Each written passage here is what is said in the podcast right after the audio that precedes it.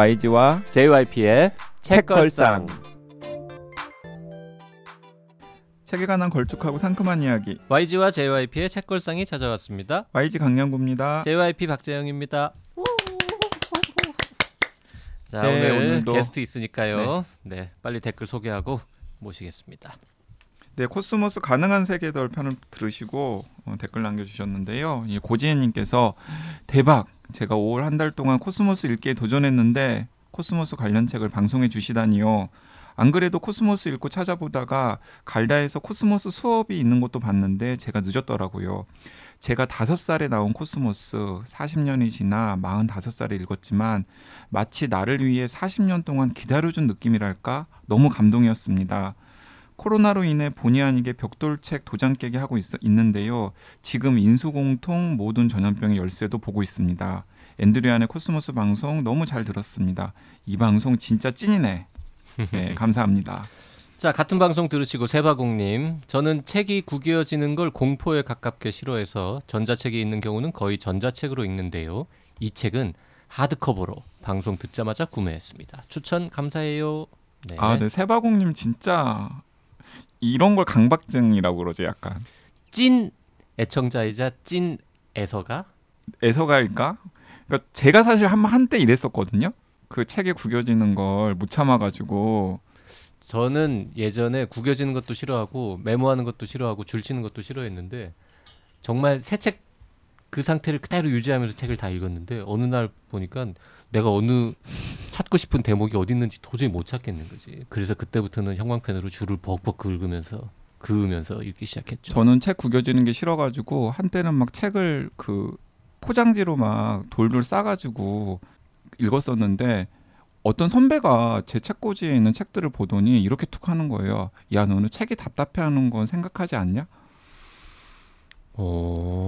나는 그 선배가 이렇게 말했을 것 같아. 야, 너는 이렇게 많은 빨갱이 책을 읽을 거냐? 이렇게 물어본 줄 알았어요. 아, 그래가지고 예전에 금서들을 다 이렇게 맞습니다. 토지로 싸서 다녔잖아. 그렇게 하듯이 모든 책들을 쌌는데 그래서 그 소리를 듣고서 아, 책이 답답할 수도 있겠구나 싶으면서 저는 이 세바공님 같은 버릇을 벗어났는데.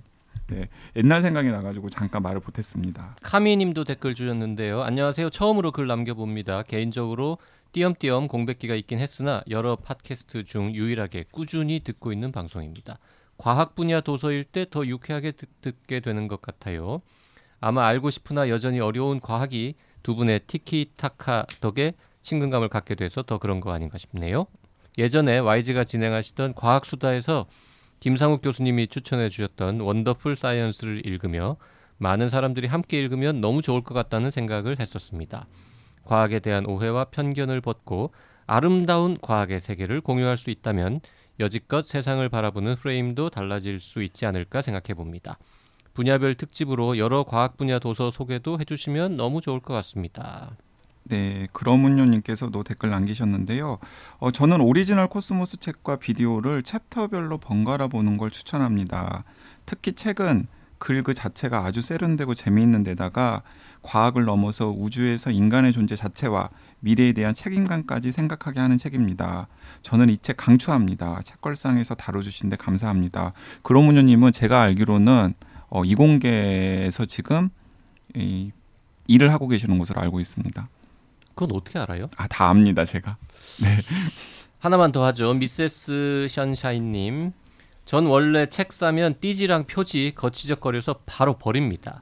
책 사고 띠지랑 표지를 쓰레기통에 버린 다음 읽기 시작할 때 쾌감까지 느끼곤 하죠. 비바제인처럼 표지가 예뻐서 보관하는 경우도 가끔 있습니다.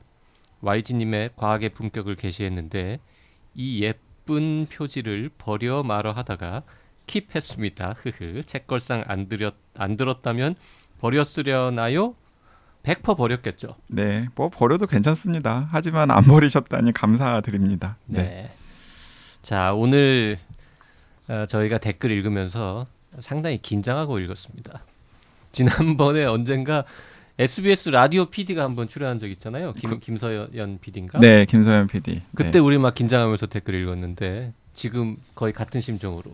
오늘따라 유난히 버벅거리며 읽은 것 같습니다. 난 그리고 오늘 그 방송에 이 게스트와 특히 JYP의 케미가 상당히 궁금합니다. 잘 해봅시다. 어떻게 되는지. 아, 왜냐하면 서로가 방송 천재를 나보고. 아이, 그 유명한 손에 잡히는 경제를 진행하시는 이진우 기자 나오셨습니다. 어서 오십시오. 안녕하세요. 안녕하세요. 이진우입니다. 와, 듣던 목소리다. 네. 야, 이거 손에 잡히는 경제 아닙니다. 네. 여기 청취자분들이 어떤 분들인지 모르겠는데 저는 이거 개인적으로 굉장히 아껴서 듣거든요. 이 책걸상이라는 팟캐스트. 네.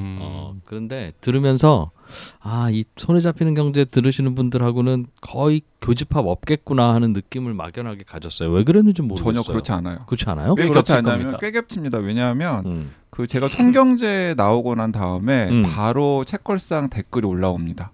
아. 손경제에서 오늘 아침에 손경제에서 강양구 기자님 나왔는데 나왔어요. 그리고 심지어는 이 진행하고 있는 JYP도 유일하게 아침마다 듣는 라디오 프로그램이 손경제입니다. 제가 출근할 때 독특하시네. 네. 왜 굳이 그런 걸? 저야 생계니까 나가서 하고 출연료 받아서 쌀도 사고 하지만 솔직히 그 시간에. 딴 거 들을 게 없어? 다른 채널 들을 게 마땅치 않습니다. 네. 그리고 또 그 이진우 기자님이 송경제 그 메인 MC일 뿐만 아니라 또 그 삼프로쇼라고 하는 신과 함께 팟캐스트 그 유튜브 팟캐스트의 또 공동 MC 중에 한 분이잖아요. 예. 삼프로TV라는 유튜브에서는 삼프로TV. 네. 팟캐스트가 익숙하실 테니까 팟캐스트에서는 신과 함께 그렇죠. 경제의 신과 함께라는 네.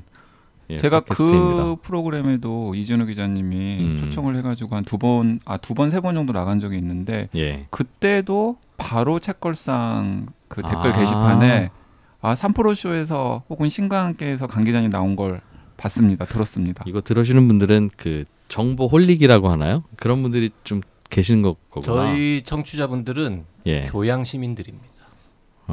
그래서 돈의 흐름이라든지 경제학이라든지 이런 거에 대해서도 교양 시민들은 좀 알아야 되거든요. 그 정도? 거기에 대한 집착은 없으나 남들이 어떻게 생각하는지는 알고나 살자. 집착도 있으실지도 몰라요.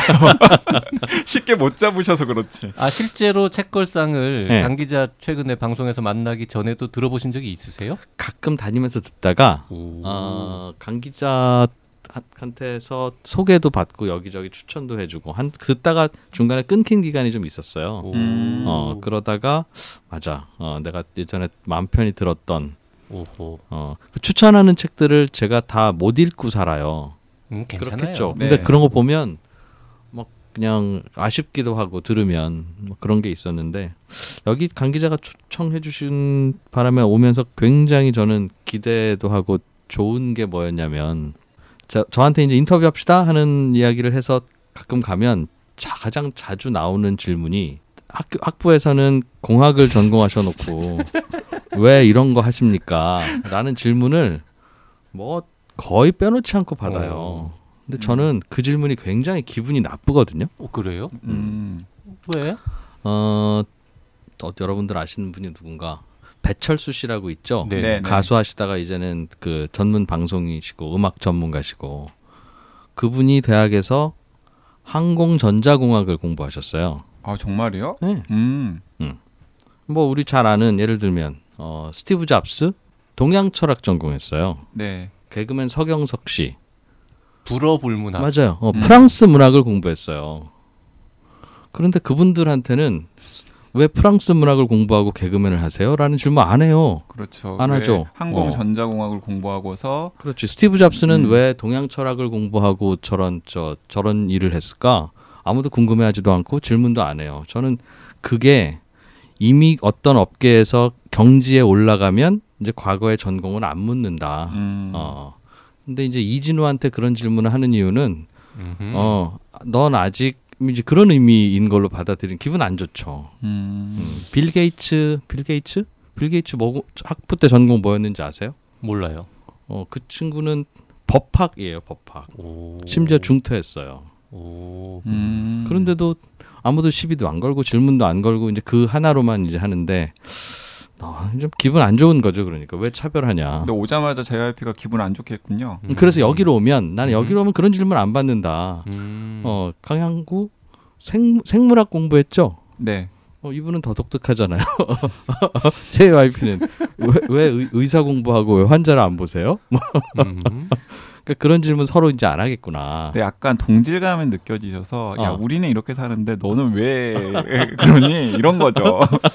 그런 거보다 저는 그 이진우 기자가 공대 나온 거를 며칠 전에 알았습니다. 그 왜 갑자기 알게 됐냐면 이번에 이제 오시니까 네. 세상 프로필을 보다가 뭐라도 좀 그래도 사전 정보 좀 이렇게 보는데 무슨 특이한 잘 모르는 과 나오셨더라고요. 그래서 재료공학이라는 걸 공부했다고 네. 알려지고 있어요. 저도 기억이 가물가물해요. 그래서 아 공대 나오셨구나라고 이제 깜짝 놀랐죠. 왜 놀랐냐면 경제에 안 올랐구나 뭐 이런 뜻이 아니라 거꾸로 제가 방송을 많이 듣지 않았습니까? 네. 이분은 분명히 경제학 내지는 그 동네 공부의 백그라운드가 있을 것이다. 왜냐하면 그 이유도 중요한데 진정한 대가가 설명을 쉽게 하거든요. 그러니까 저는 다른 어떤 경제 관련 프로그램보다도 손경제가 그리고 다른 어떤 진행자보다도 이진우 기자가 어려운 얘기를 쉽게 설명하는 재주를 갖고 있다. 그래서 저분은 경제학에 대해서 상당한 내공을 갖고 있을 것이다라고 생각했는데 학부는 경제학부가 아니더라고요. 그래서 오 그럼에도 불구하고 정말 훌륭한 분인데 이렇게 사고가 흘러갔습니다. 그러니까 네. 기분 나빠하지 마시고 다행입니다.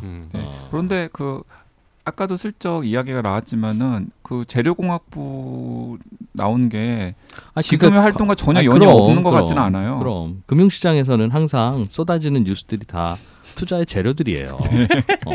악재 아니면 호재야. 네. 그 재료의 파급 효과 네. 혹은 깊이, 영향 이거 다 공부하려면 그게 재료공학이죠. 자 이제 이 대목에서 그 이야기 해줘야 돼요. 분명히 댓글 중에 이런 댓글 있을 수 있어요. 나는 이준호 모른다.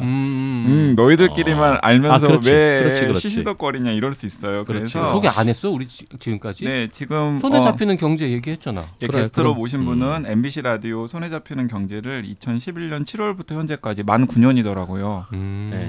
네, 만 9년 동안 진행하고 계시는 이진우 기자님을 게스트로 모셨고요. 이진우 기자님은 손에 잡히는 경제를 진행하는 중에도 이데일리라고 하는 경제 전문 매체에서 오랫동안 원래는 기자로 일하셨죠. 원래는 기자로 밥을 먹고 살다가 네. 방송을 뒤늦게 시작한 그래서 두 가지를 병행하다가 이제 기자 일을 그만두게 된 그런 케이스예요. 네. 근데 기자보다 방송이 더 맞다고 생각하신 거예요? 아니에요. 가능하면 두 개 다 하고 싶었는데 시간적으로 두 개를 다 하면 두 개 다 못 하겠더라고요. 언론사 다니셨겠지만 기자는 많잖아요. 100명 있으면 저는 이제 99명 플러스 1명이니까. 아, 그건 너무 겸손의 말씀이죠. 왜냐하면은 경제 그 제가 기자 시절에 이진우 기자님을 기억을 하는데 경제 기자로서도 굉장히 탁월한 분으로 제가 기억을 하거든요. 그냥 그 100명 중에 똑같은 고만고만한 100명 중에 하나였다는 뜻은 아닌 것 같아요. 당연히 아니죠. 아니 원래 말씀하실 때 그냥 숫자가 한 100명쯤 있었는데 그중에 나는 한 명일 뿐이었으니까 뭐 이런 뜻이었던 것 같은데요. 네, 그래서 그냥 강 기자님처럼 기자 생활하다가 방송을 하기 시작해서 그걸 조금 더 많이 하고 있는. 그 굳이 신문사에서 월급을 받지 않아도 출연료만 가지고도 먹고 살 수 있겠구나 이런 생각을 했겠죠. 비슷비슷했어요. 출연료와 월급이 다행히도. 아니 비슷했으면 둘 다 하는 게 제일 좋지 않습니까? 둘 다 하는 게 저도 제일 좋죠. 그런데 이제 양쪽에서 너 그럴 거면 저거나 해. 너 그럴 거면 약간의 저거나 압박을 받으셨구나. 뭐 그런 거죠. 아니면 그런 얘기를 안 나오려면 집에서 너 이러려면 나가. 이제 이런 소리를 들어야 되죠. 그러니까 가정생활과 두 직장을 같이 다니는 건 지속 가능한 일은 아니에요. 할 수는 맞아요. 있는데. 네. 그래서 그 사실은 지금 찐 직업인이세요. 그 직장인 말고 네, 직업인. 지난 시간에 그 김호 대표의 직장인에서 직업인으로의 책을 소개를 했었는데 이제 그 책의 구분대로라면은 어느 특정한 직장에 소속되어 계시는 건 아니지만은 어쨌든 경제 해설가라는 정체성을 가지고 종횡무진 활약을 하시는 찐 직업인이시죠. 돈 받고 팔 수 있는 기술이 있으신 분. 네. 하루하루 불안합니다. 그런데. 근데 그 손에 잡히는 경제나 혹은 삼프로쇼 신과 함께를 안 듣거나 안 보신 분들 같은 경우에는 한번 보시길 권해드리는 게 그 사실 저뿐만 아니라 제가 출연을 한 다음에 제가 몇몇 분을 연결을 시켜드렸어요.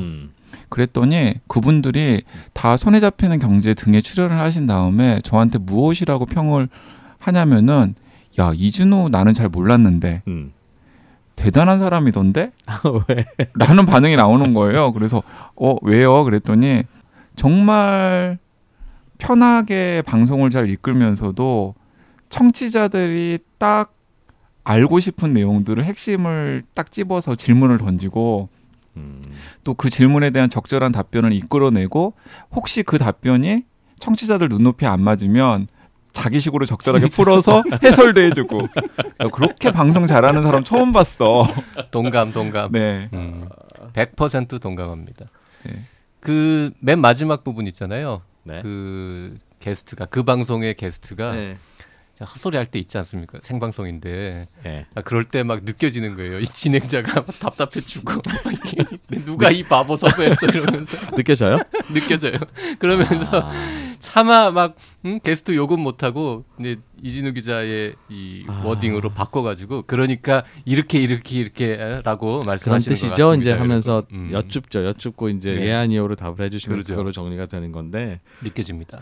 아 근데 어쩔 수 없어요. 그러니까 사람은 방송을 하기 위해서 태어나는 것도 아니고 저도 제가 처음 방송을 했던 때를 몸으로 기억하는데 전화 연결이었어요. 라디오 전화 연결. 네. 생전 처음으로 하는 라디오 전화 연결인데 어떻게 하는지 예행 연습은 안 하잖아요. 집에서 유선 전화를 들으는데 평소에 라디오에서 들리던 소리가 전화기에서 들리는 거예요.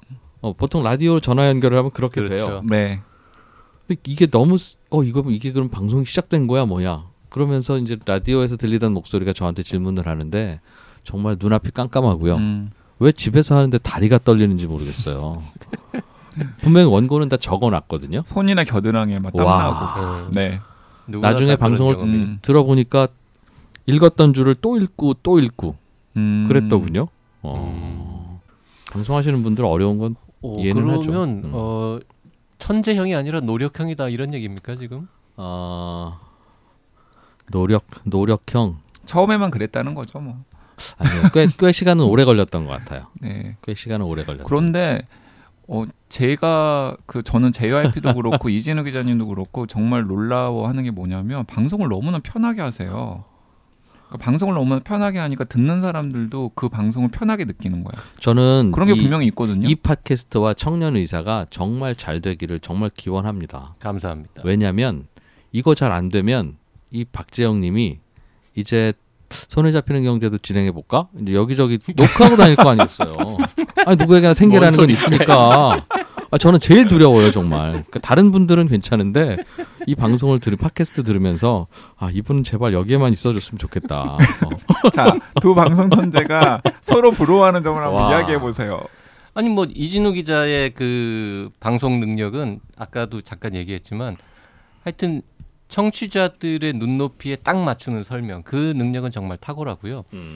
그리고 게스트가 분명히 긴장을 하거나 아니면 잘 모르거나 뭐 여러 가지 이유로 설명을 약간 애매모호하게 할 때가 분명히 있거든요. 그렇죠. 근데 그 부분을 정말 귀신같이 클래리파이를 우리말로 뭐라고 보통 하죠. 하여튼 정확하게 이게 다시 한번 정리를 하면서 이러이러한 거죠라고 확인을 해주는 거.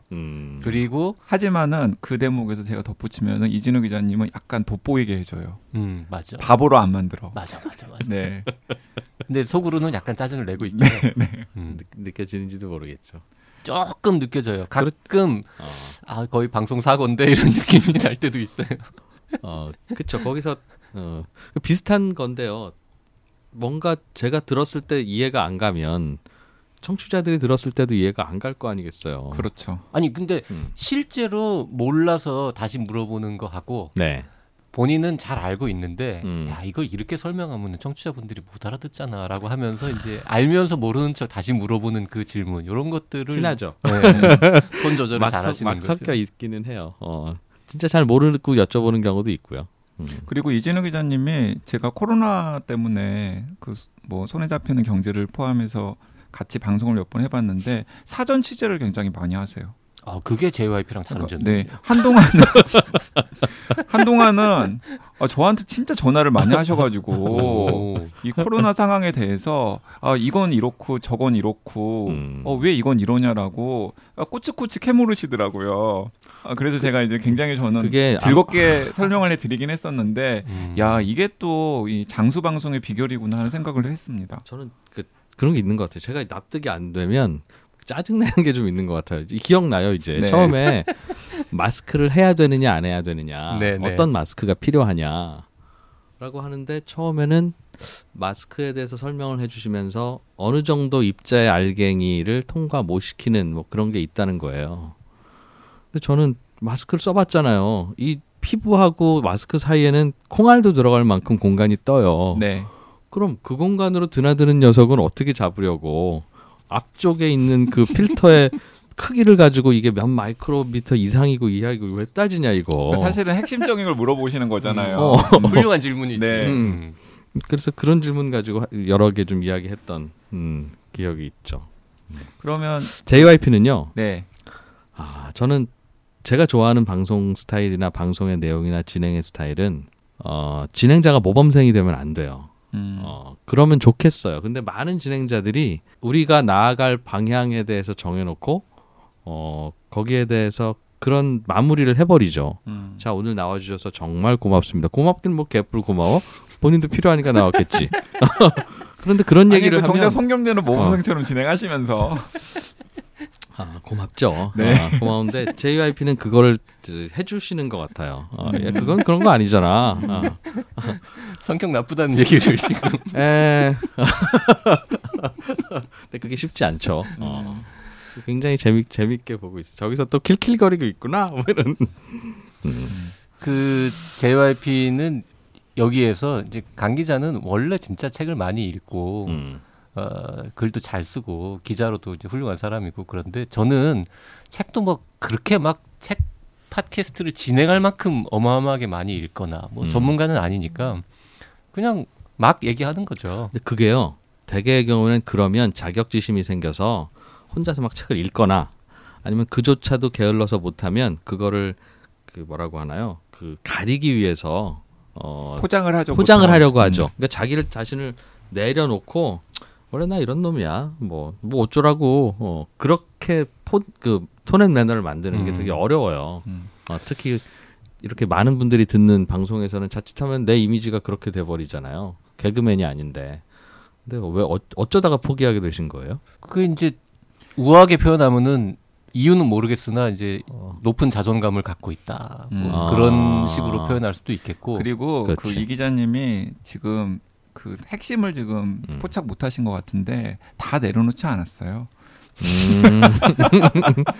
다 내려놓으면 큰일 나요. 큰일 납니다. 뭔가 이렇게 저 넥타이 메고 어디 가야 됩니다. 네. 다 내려놓지 않았기 때문에 네, 적정한 수위를 지키면서 방송을 하시고 계십니다. 네. 그리고 그런 태도를 갖게 된 이유 중에 하나가 방송에서 전에 말했던 것 같기도 한데 제가 한 20대 중반, 후반, 한 30살 될 때까지만 해도 무대에 올라가거나 남들 앞에서 얘기할 기회가 되면 되게 떨었었어요. 그건 당연하죠. 누구나. 그리고 소개팅 나가면 되게 긴장하고 떨고요. 근데 어느 날 깨달았어요. 내가 남들 앞에 섰을 때 떠는 이유가 이거구나라고 알게 된 겁니다. 뭐예요 그게? 내가 실제 내 모습보다 근사해 보이고 싶어서. 아, 그렇지. 맞아요. 그렇지. 그래서 나를 내 실제 모습보다 더 포장해서 나의 찌질한 내 모습 말고 훨씬 더 근사한 나로 사람들에게 나를 그런 근사한 모습으로 근사한 사람으로 착각하게 만들고 싶다는 욕망 때문에 떨고 있는 거더라고요. 그렇죠. 그게 근데 마음껏 잘 안 되니까. 그러니까. 사실 이성을 만났을 때나 혹은 그 면접을 볼 때 그렇죠. 잘 안 풀리는 것도 그것 때문에 잘 안 풀리는 거죠. 그래서 거잖아요. 어느 날 깨달은 거예요. 아, 내가 아무리 근사해 보이려고 해도 내가 아무리 나를 훨씬 더 괜찮은 놈으로 포장하려고 해도 사람들은 실제 내 모습을 본다. 그리고 심지어 내가 약간 뭔가 이렇게 순간적으로 뭐가 꼬여가지고 엉뚱한 소리하고 좀 바보 같은 모습을 보여도 원래 내 모습을 본다. 사람들의 눈은 의외로 정확하다라는 거를 깨닫고 그냥 내가 뭐 이렇게 하든 저렇게 하든 결국 내 모습을 사람들이 볼 거기 때문에 나는 굳이 떨 필요가 없구나라고 생각을 하니까 그때부터는 별로 안 떨리는 거죠. 심지어 혹시라도 오해를 하더라도 그거야 뭐 서로 인생의 팔자가 안 맞는 거지 뭐. 그럼요. 그렇죠. 생각하면 근데 그게 그렇게 되기가 참 쉽지 않은데 젊은 나이에 되셨네요. 뭐 하여튼 서른은 확실히 넘어서 저는 그걸 굉장히 매력적으로 들었어요. 감사합니다. 네, 오늘 분위기 이상하네요. 명사와의 만남이네. 명사와의 만남 진짜. 채널이 막 돌아가겠구나. 책 얘기 아직 한 마디도 안 했어요. 지금 청취자들 지금 뭐 하는 거야? 지금 쟤네들 지금. 여러분 이해해 주세요. 그 JYP가 진짜 만나고 싶어 했어요. 저한테는 오늘 셀럽이에요. 네, 그래가지고 진짜 저를 들들 볶았어요. 그 이진우 기자님 일단은 섭외하라고 그 들들 볶은 것부터 시작해서 어쨌든 일단 오케이 하셨잖아요. 네, 그리고 예. 같이 한번 날짜라던가 혹은 아이템을 조율해 보자고 이야기 하셨는데 그 다음부터 계속해서 왜 방송 날짜 빨리 안 잡냐고 또 들들 볶으셨어요. 네, 그래서 오늘 그 방송 분위기가 약간 무슨 셀럽과의 만남 이런 식으로 흘러가더라도 네, 저도 자제하겠습니다. JYP를 사랑하는 애청자분들께서 조금 이해해 주시기 바랍니다. 팬미팅 같아요. 네.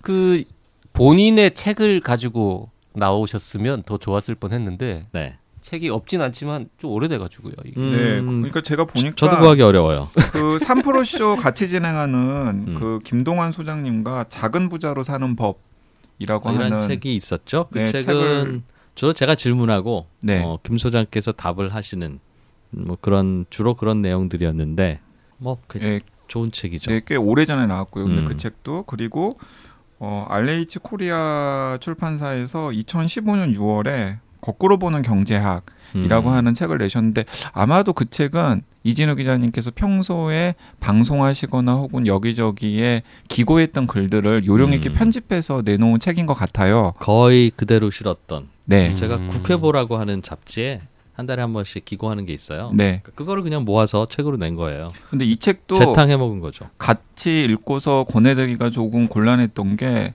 품절 상태더라고요. 네. 뭐, 처음에 출판됐을 때부터 서점에 갖다 놓으면 없어진다는 한 곳씩만 갖다 놓고 품절이라고 표현을 하면 네. 되게 잘 팔린다라는 느낌이 드는데 정확하게는 절판이라고 하는 게 맞겠죠. 아니 그 공식적으로는 품절 상태입니다. 품절 상태인 그러니까 거예요. 만약에 지금 이진우 기자님 뭔가 사고를 치거나 그러니까 판매에 도움이 되는 어떤 상황이 되면은 아하. 언제든지 책을 찍을 그 준비는 되어 있다. 그렇게. 네, 하지만 그게, 지금 상태에서는 찍지 않겠다. 되게 애매하다. 뭐 이런 의지의 표명이죠. 네. 그렇죠. 그럴 때 한 2,000권 정도가 수요가 생기면 찍겠는데 네.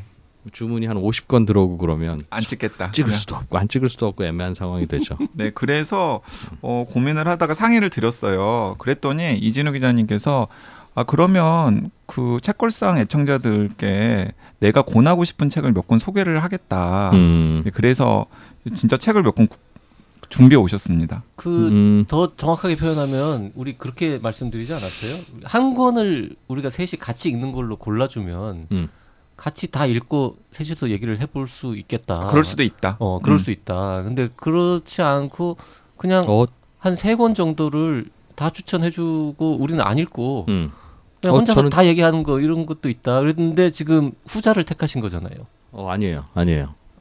그 저도 책을 한 권 가지고 이야기를 하는 게 이 방송의 컨셉인 건 알았잖아요. 근데 YG께서 한 세 권쯤 골라라 그러는 거예요. 그래서 저는 좀 그냥 왜 한 권으로 안 하죠? 라고 되물을까 하다가 자꾸 또 밑보이면 기껏 섭외한 거 또 오지 말라고 할까 봐. 왜냐하면 한 번 모실 때 약간 뽕을 뽑으려고. 네, 그리고 또 이런 것도 있잖아요. 본인이 책 안 읽으려고 그런 건 아니고. 그런 건 아니에요.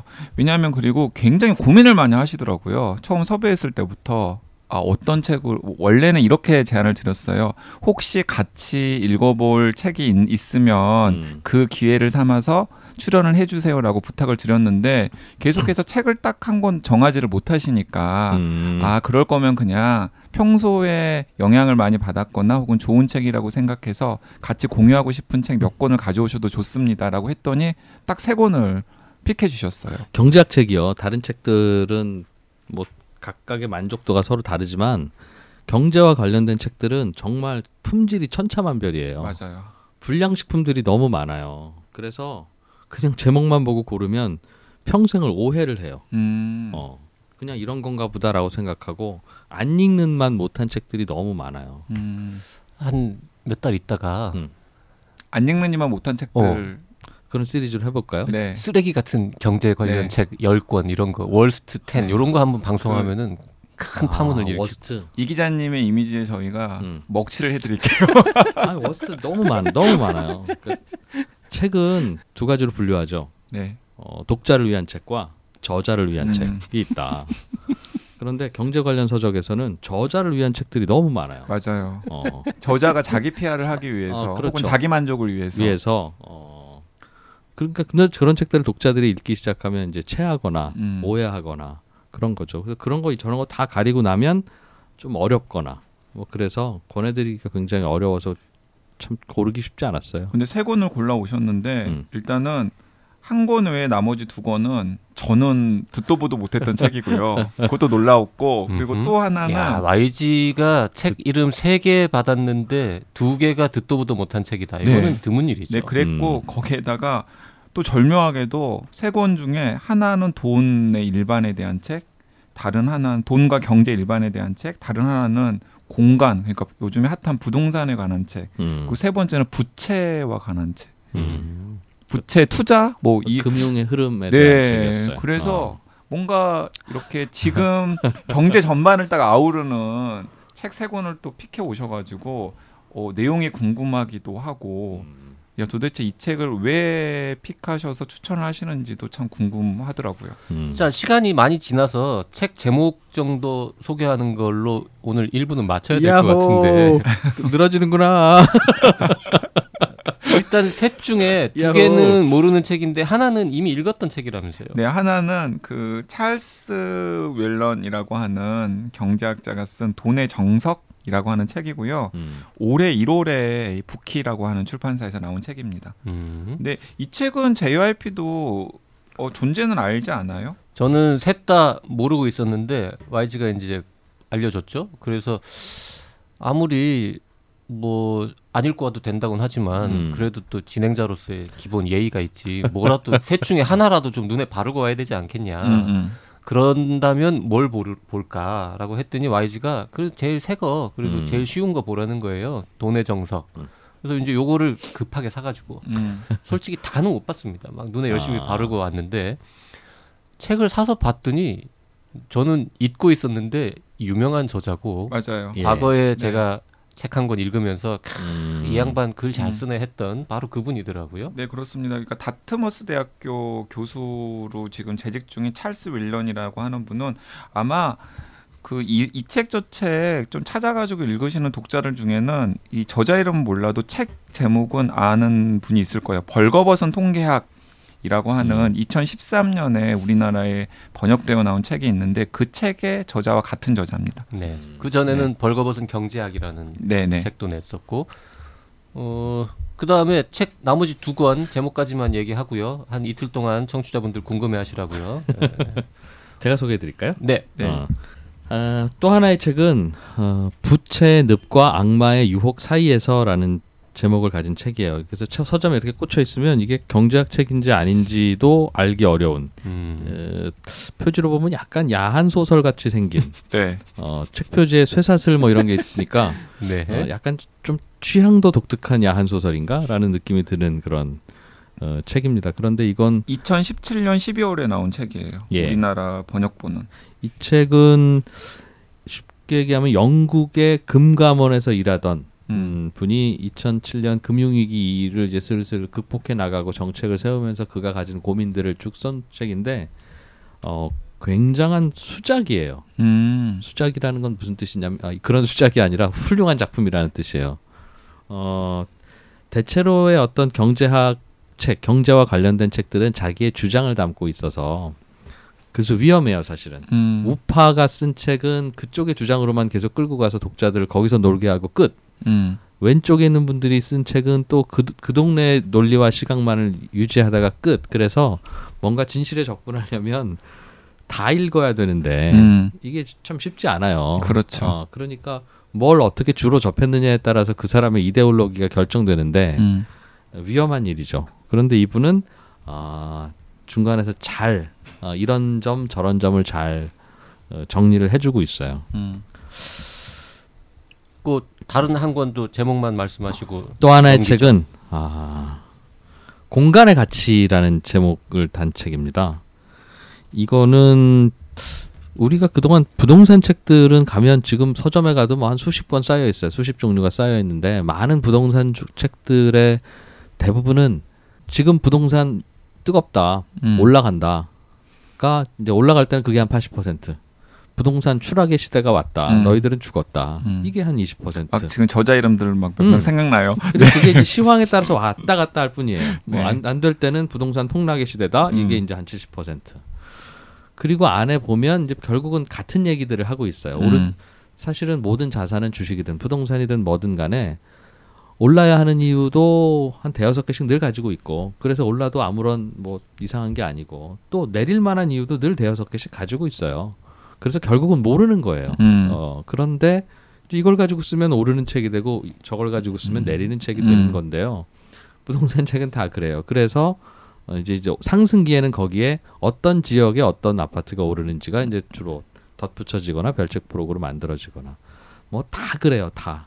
근데 그거는 도움이 되는 책일 수도 있지만, 근데 이 제가 갖고 온 이 공간의 가치라는 책은 그 얘기를 한 게 아니라 부동산이 오른다 내린다가 되어 있는 것도 아니고 어떤 아파트를 사라가 아니라 부동산 시장에서 벌어지는 일들이 왜 벌어지는지에 대해서 과학적으로 써줬어요. 예를 들면 이제 설명은 지금은 못 해드리겠으나 다음 기회가 다음 있으면 시간에 해드릴 건데, 네. 예를 들면 이런 게 들어 있습니다.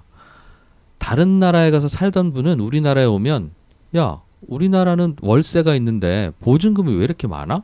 즉 월세 100만 원이면 다른 나라는 한 2달치 월세를 선불로 주면서 이렇게 하면 되는 거예요. 그렇죠. 그러니까 월세를 살기 시작하려면 200-300만 원만 있으면 되는데, 우리나라는 전세가 아닌 월세라도 보증금 1억에 월세 100 이런 거예요. 보증금 5천에 월세 100. 보증금이 왜 이렇게 우리나라는 많지? 근데 대부분 그렇잖아요. 이런 일이 왜 벌어지냐라고 하면 어떻게 설명하냐면 설명을 되게 못하거나 집주인들이 욕심이 많은가 보지? 이든가. 원래 그래. 뭐 원래 그래. 네. 하는 건데 그 이유, 세상에 그런 게 어디 있어요? 네. 원래 그런 게 어디 있어요? 모든 건 다 이유가 있잖아요. 그 이유를 설명을 해주고 있어요, 여기에. 예를 들면 서울의 각각 동네에서는 가게들이 여기저기 분포되어 있는데, 널리 분포되어 있는데, 신도시 같은 데가 보면 가게들이 모여있는 아주 밀집된 공간이 있죠. 그렇죠. 올라간 빌딩 한 10층쯤 되어 있는데 9층에도 무슨 노래방 있고 막 휘황찬란한 그런 상가의 집단들이 아주 밀집해 있어요. 왜 신도시들은 다 그렇게 생겼지? 근데 대개는 몰라, 원래 그래. 근데 거기에도 이유가 있다. 그런 걸 설명을 해주고 있어서 아주 재미있게 관심이 있다면, 사실은 부동산 책은 그런 걸 좀 알려주면 좋은 부동산 책인 것 같은데, 우리에게 부동산 책은 항상 재테크 서적이 되어 있었죠. 그래서 그 지금까지의 설명만으로도 한번 읽고 싶네요. 굉장히 우아한 책일 것 같습니다. 네, 재밌어요. 굉장히 재밌어요. 공간의 가치. 네. 공간의 가치. 2015년에 나온 책이군요. 네, 지금 돈의 정석, 부채의 늪과 악마의 유혹 사이에서, 그리고 공간의 가치 세 권을 손에 잡히는 경제 진행하시는 이진우 기자님께서 픽해 오셨는데, 그 구체적인 내용과 오늘 못다한 이야기는 다음 시간에 하도록 하겠습니다. 다음에 또 나와도 되는 거예요, 그럼? 네. 그럼요. 원래 2번 출연하시는 거예요. 네. 오늘 여기까지 하겠습니다. 감사합니다. 고맙습니다. 네, 감사합니다.